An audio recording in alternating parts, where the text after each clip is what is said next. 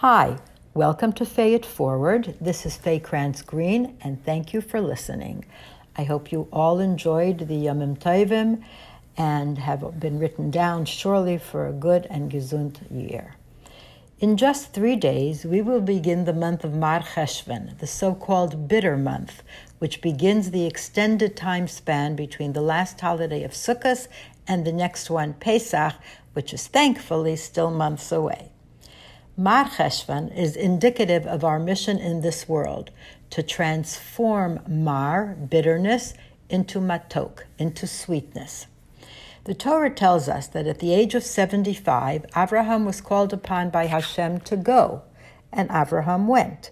He packed up his bags and started a journey that will never end.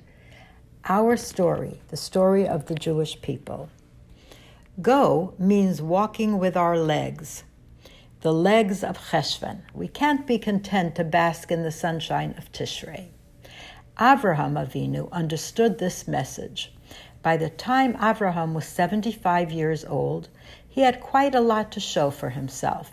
He was the first out of the box kid who, at the age of three and all on his own, discovered the one Hashem. And he didn't keep it to himself, he attracted others. He and his wife Sarah were instigators of outreach. They built quite a following. They were the first shluchim. So now he's 75. You'd think that now is the time for him to start writing his autobiography, buy a fishing rod, retire to Miami. I'm joking, of course. So, what does Hashem demand of him right then? He asks him to move not to Florida, but to the land of Canaan, where a famine was in the making and whose morality was the worst on earth at that time. And just like many shluchim today, it was there that he took his revolution to a whole new level. And it was there that he had a son, Yitzchak, who would continue that revolution.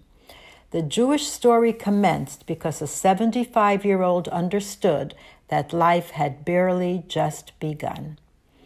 There is a great story about Reb Hendel Lieberman, Olav Shalom, who was a well known chassid and had tragically lost his entire family his wife, and five children.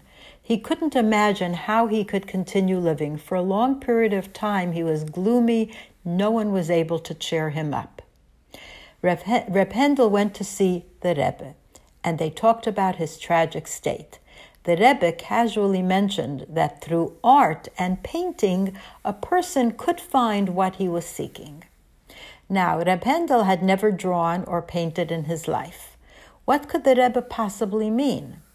However, he thought if the Rebbe says something, he must listen. And surprise, he discovered that he had a great gift for painting. With the passage of time, he became a famous artist. In his later years, he was still giving exhibitions. His paintings have depth and hang in many, many homes.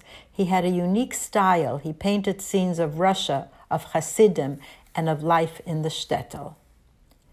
After he discovered his artistic talent, he became very cheerful. He never remarried, he never had another family, he lived alone in his home in Crown Heights, but he became a welcoming host for many guests. His house was never empty, he was never alone, he was warm, he was alive. He had been transformed into a different person altogether. If the Rebbe had not pointed him in the direction of art, he never would have thought that this could become a new direction in his life. And the same is true of many of us. We have hidden talents and vast spiritual resources waiting to be tapped. Even at 75 or 85 or 90, we can think like Abraham and understand that life had barely begun. In fact, I just realized that I started this podcast at 76. It's one of the best things I have ever done. That is the message of Cheshvan. Despite the darkness, and even because of the darkness, there is future growth that awaits us. We just need to find it.